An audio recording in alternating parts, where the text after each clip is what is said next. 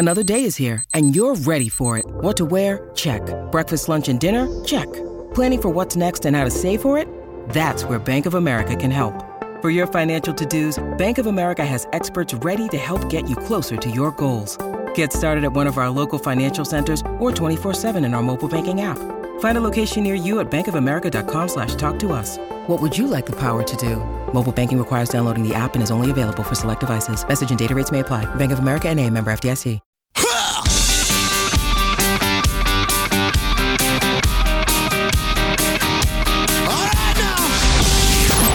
Edmonton's home for breaking news on your favorite team.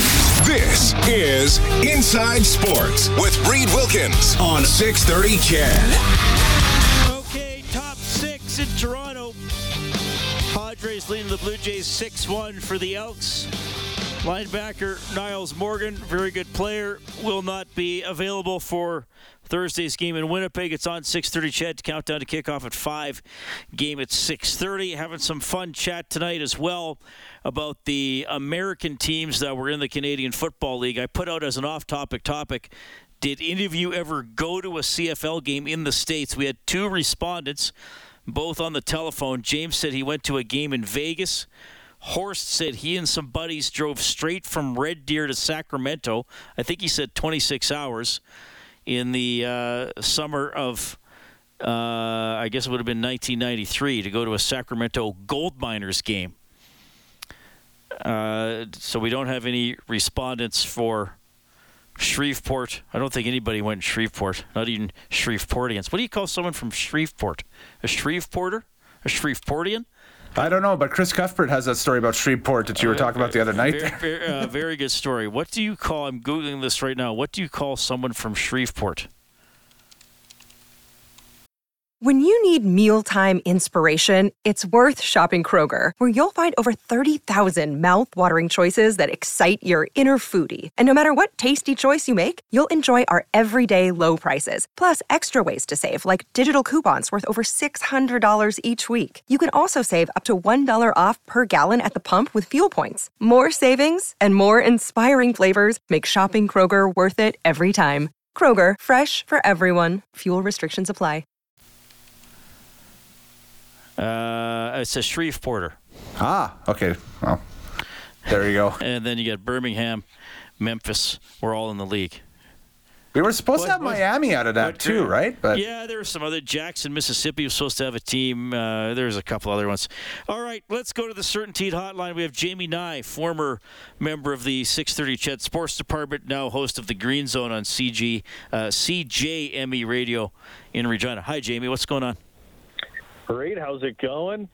Oh, the days of the Birmingham Barracudas and the Memphis Mad Dogs and the Shreveport Pirates. And oh, my colleague Daryl Davis has some stories of those road trips back in the day. Okay, we'll Uh, have to have him on those- this summer. Yeah. Oh, my goodness. He, uh, he uh, did he say? I don't think they got shot at, but uh, they got. They said they turned took a right turn when they should have took a left turn, and the when they got back to the stadium, there was like, "Wow, you survived! Congratulations! uh, pr- proud of you." Uh, so, yeah. Uh, now, you're obviously old enough to remember uh, those teams and some of those games. No, you're not yeah, old enough. I remember. okay. oh no, I like go. I was. I remember season ticket holder. Uh, the Sacramento Gold Miners came up here. And I remember one game. I can't remember who it was, but I, their kicker was Carlos Huerta.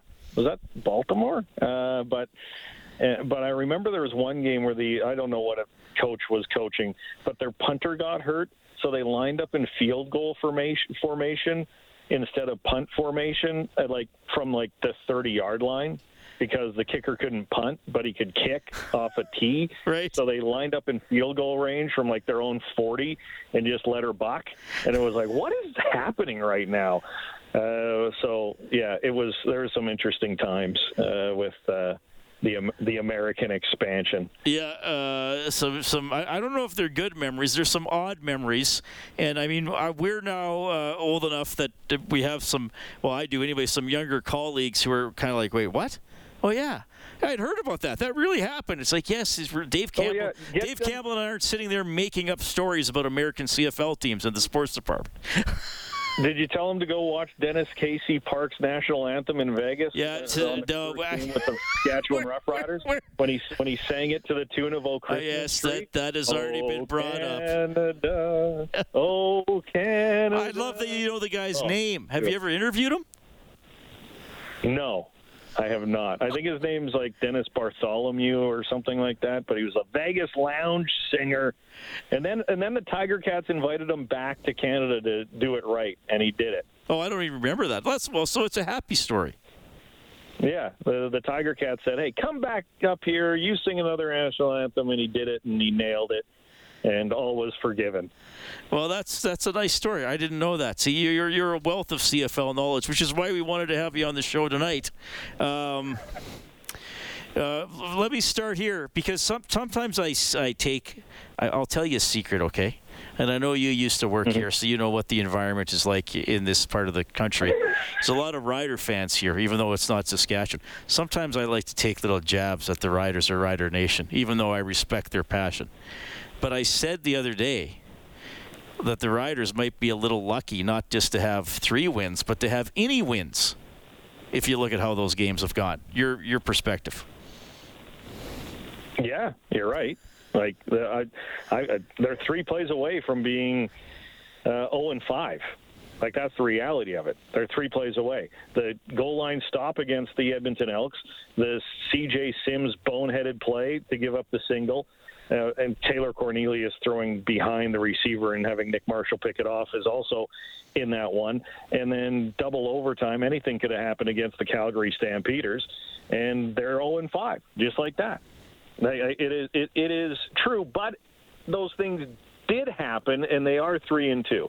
Uh, but that's why I picked Calgary last week, and I took, of course, I took flack for it. Oh, you traitor, picking the Stamps Oh, over the. Riders, and I go, ha ha ha! I was right because the Stampeders were underrated at one and three. The Riders, I felt, were overrated at three and one going into that game. And here we are with the three and two Riders after a loss to Calgary. But the bigger loss is Trevor Harris.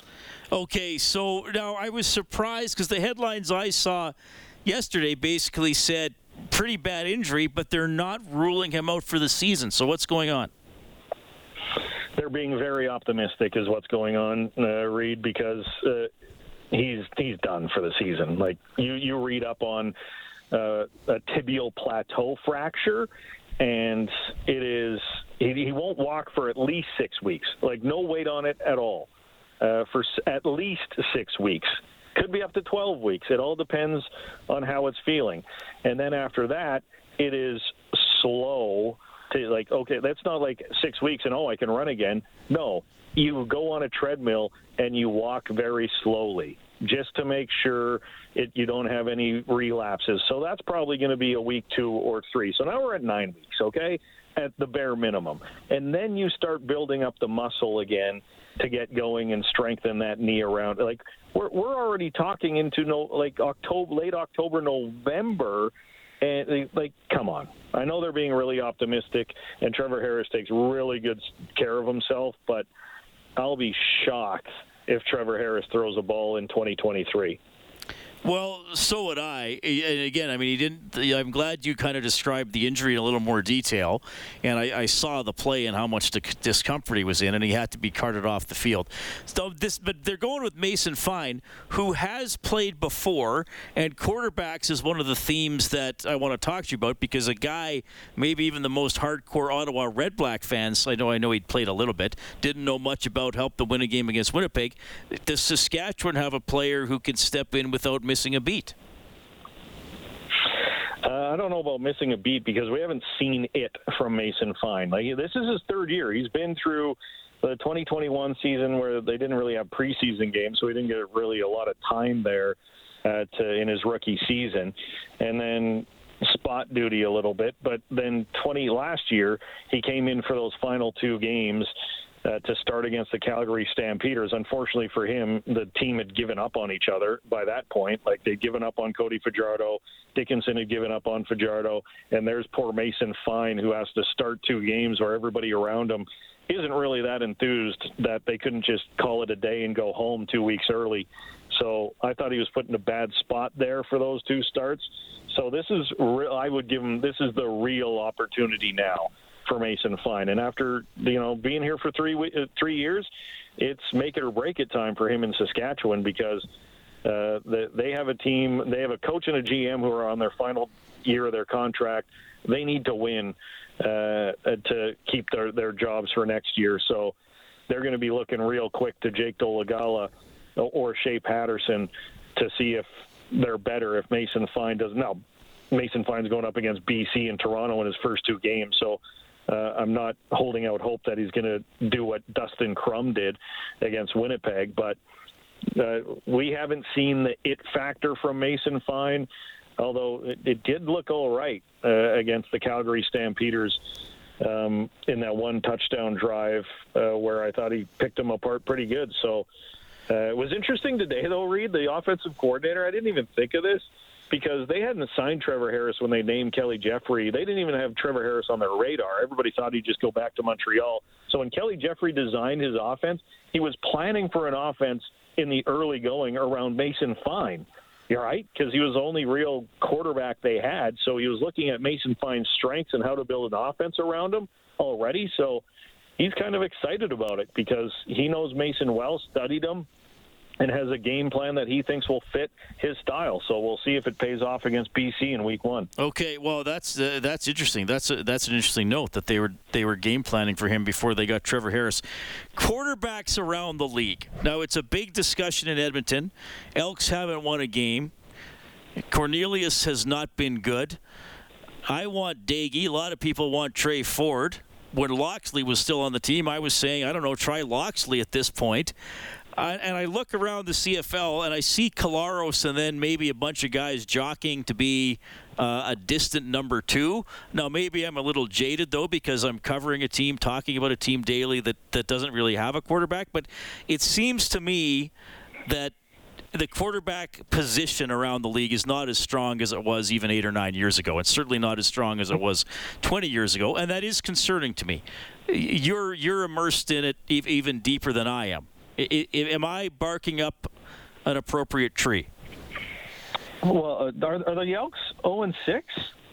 Are, are, they? They haven't won a game. That's still? correct, sir. They still haven't won a Saskatchewan game. hasn't. Saskatchewan hasn't noticed. Really? Oh, that's too bad for the evil empire. We feel so sorry for you. All right. Winning all those Grey Cups in the '80s. That's terrible news. Um, but when it comes to the quarterback, hey, you said you were giving it to the Rider fans earlier. I can give it to the Elk fans right back. Um, so the quarterbacks, let's see, um, 2012 ish. Uh, let's go around the league. Travis Lulay was in BC. Um, it was Henry Burris was in the league. Ricky Ray was in the league. Anthony Calvillo, Darian Durant. Um, yeah, uh, like you, you go on and on, and these are like Hall of Fame quarterbacks. Who's a Hall of Fame quarterback? Collaros in this league right now. Collaros. I think he'd be in the Hall of Fame. Yeah. Yeah, that's it. But if you put Collaros up against some of those quarterbacks I named, it's still like, oh, mm, that, okay. Yeah, t- ten years ago, list, ten right? years ago, he might have been a bottom third quarterback and still been very good. Well, ten years ago, I think he was backing up. He was the third stringer behind. Oh, no, yeah, I'm saying if you took him whatever. now in his prime and put Oh, yeah. him, Yeah, yeah. put him in the uh, Ray Calvillo, Burris, Lulay, Dickinson, whatever category, then yes, he's still very, very good, but not as good. But that, that that's where I was going with this. Be, behind Ricky Ray, you had Collaros and Harris. Uh, behind guys, and you had uh, like Kevin Glenn was like a backup quarterback, uh, and a start, but a starting caliber backup quarterback. Um, and then you had like Bo Levi Mitchell was coming up behind a Kevin Glenn or a, like the, uh, in Calgary and those types of guys. Like, and then it, you just you had even backups who had promise, and now you're like, who the who are these guys? They're terrible, right? Like, and that's that's what happens when the NFL increases their roster and you're allowed more quarterbacks, and that takes up a bunch of jobs. And then the XFL and the USFL and guys stay down there, and it, it's like 60 less quarterbacks, professional quarterbacks on the market for the CFL to pluck from.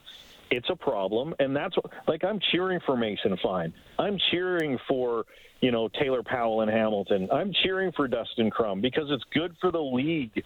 For the like, I want Tre Ford or Jarret Doege to show well, like because the league needs these quarterbacks to start to show that there's something exciting coming up because Trevor Harris is almost done. Bo Levi Mitchell is done. Zach Collaros isn't, you know, a spring chicken anymore. So who's coming that excites people?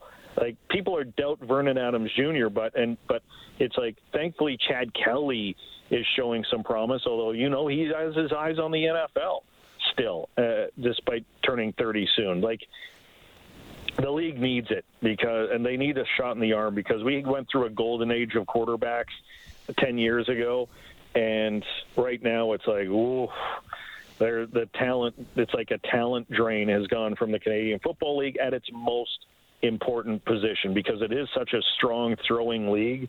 And if you don't have quarterbacks throwing, and I also think about this.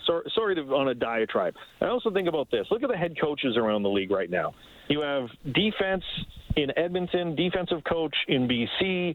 You have a special teams coordinator in Saskatchewan and in Ottawa. Mike O'Shea is kind of a hybrid defensive coach. Orlando Steinauer, defensive coach in Hamilton.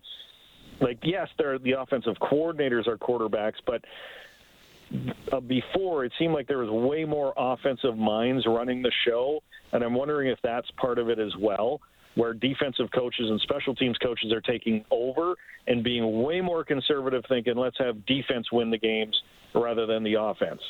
That's a good point. I never thought of that, but how many head coaches have a defense or special teams background, and do you ever really shake that mentality as that part of the game being your priority? That is that is a really good point. Because eh, well, well Chris Jones has no chance. He well, lo- he loves making wide receivers defensive ends or linebackers or DBs. Right, and then also we have the McAdoo factor, which you and I have discussed ad nauseum for about nine years now. it's nothing like a three-yard yeah. pass when you're on second and ten. Nothing like it. Safe is death, in my opinion, and uh, I've seen too much safe lately in the CFL. Uh, you know, Dave Campbell made a point today that um, something like I think it was Danny McManus's first year in Edmonton because he came here for '96 and '97, and he was the obvious starter. I'm just trying to see if I can confirm the stats because, as you know, the CFL stats site uh, ain't always that great. Uh, yes, 1996, Danny McManus was the unquestioned starter for Edmonton. Yeah. And, and, he threw for over he threw for almost 4,500 yards. He had 19 touchdowns and 27 interceptions. If you want to see how the mentality has changed about chucking the football. yeah, and he got and he got absolutely jobbed in the 1996 Grey Cup on a third and one gamble where Doug Flutie bleep and fumbled. I've never seen Ron Lancaster angrier ever in my life than that fumble that should have been for the Edmonton. Anyways, uh, yeah, uh, like but, it, but it just shows you like titles, if, it. It just shows you the perception of because he's because Danny McManus. Now I know this is what almost 30 years ago, 27 years ago. He has a 53% completion percentage. He's minus eight touchdown to interceptions, and he was one of the best quarterbacks in the league, unquestionable. But who was his head coach? Uh, Lancaster. Ron Lancaster. Yeah. Ron Lanc- look at Ron Lancaster's career numbers. He he was a guy who treated interceptions like a punt. He didn't care. It's like we'll get the ball back. I'll go score a touchdown. It, that was his mentality. Is hey, throw the ball, like get it downfield. If it's picked off, so what? Like try try to do something with it rather than you know dink and dunk your way down the field. That's uh, like he he threw a bunch more interceptions than touchdowns. I want to say in in Ron Lancaster's career. So that, but that won't fly right now with defensive coaches because they don't want their defense to be pinned up against it like uh, right now. So that's I I wonder how much of the mentality is like look at Jason Moss. He was the head coach. I love that play call. Second and one. Let's do a little trickery, drop back, throw it, some innovation and stuff like that. I, I love that call from Jason Moss uh, with Montreal against Toronto the other night uh, with Cody Fajardo. So I, I wonder if that's part of it too. That we're seeing a little bit more conservative yeah. coaching. But I, I love how you put that about a, a, an interception being a punt. Depends where it is. But to me, if you throw a long pass on second and 10 and it gets intercepted 40 yards down the field, who cares? That's where the punt's going to wind up. You know, that's to me that's mm-hmm. not a, that's not a costly turnover. Uh, Ron Lancaster. So I found this site statscrew.com because you can't trust CFL.ca to bring you stats for its own league. Uh, Ron Lancaster, he played a long time. 333 career touchdown passes. 396 interceptions. He was minus 63 touchdowns to interceptions, and obviously one of the well, he'd be one of the top 10 players of all time, is he not? So, anyway, the mentality well, has changed. But, oh, absolutely, it has. Uh, 54.3 completion percentage for Lancaster. He was over 60% twice in his career. Wow. I'm glad you brought that up. This well, was, that was, a, that, that was a new era, though. Like, Ronnie Lancaster was like the first guy who was like throwing for near 4,000 yards. I don't know if he ever got over 4,000 yards in a single season, but before Ronnie, it was like Russ Jackson threw for 3,200 yards and led the league, or 2,700 yards. Like it was a very you know, give the ball to George Reed, right? Normie Kwong, get out of the way, uh, yeah. type CFL rather than gunsling it. All right, as always, Jamie, this was a wide-ranging and entertaining conversation. Thank you for spending part of your Tuesday evening with us here at your old station. I just, I just want to check in. They're 0 6. When's the last time they won at home? It's uh, it's been quite a while actually. I, I heard it's been 20 games, but I'll have to confirm. No, I thought it was 1,300. Oh, here we go. Okay. All right. You know I hate the days thing. That's lazy reporting. but it has it has been a uh, while. Your, your good friend, your Drew, your good friend Drew Remenda always says that. No, it's 20 games. It's not. So he agrees with you on that, by the way. Well, the thing so, is, there you go. Yeah, as and as we know, nobody played games in 2020, so everybody started 2021 with about a 600 day winless streak. So yep. anyway, uh, you're the best, Jamie. We'll do this again, buddy. Always appreciate it, Reed.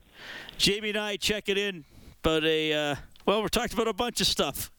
CFL teams in the States, Ron Lancaster. We went all over the map. It's Inside Sports on CHED.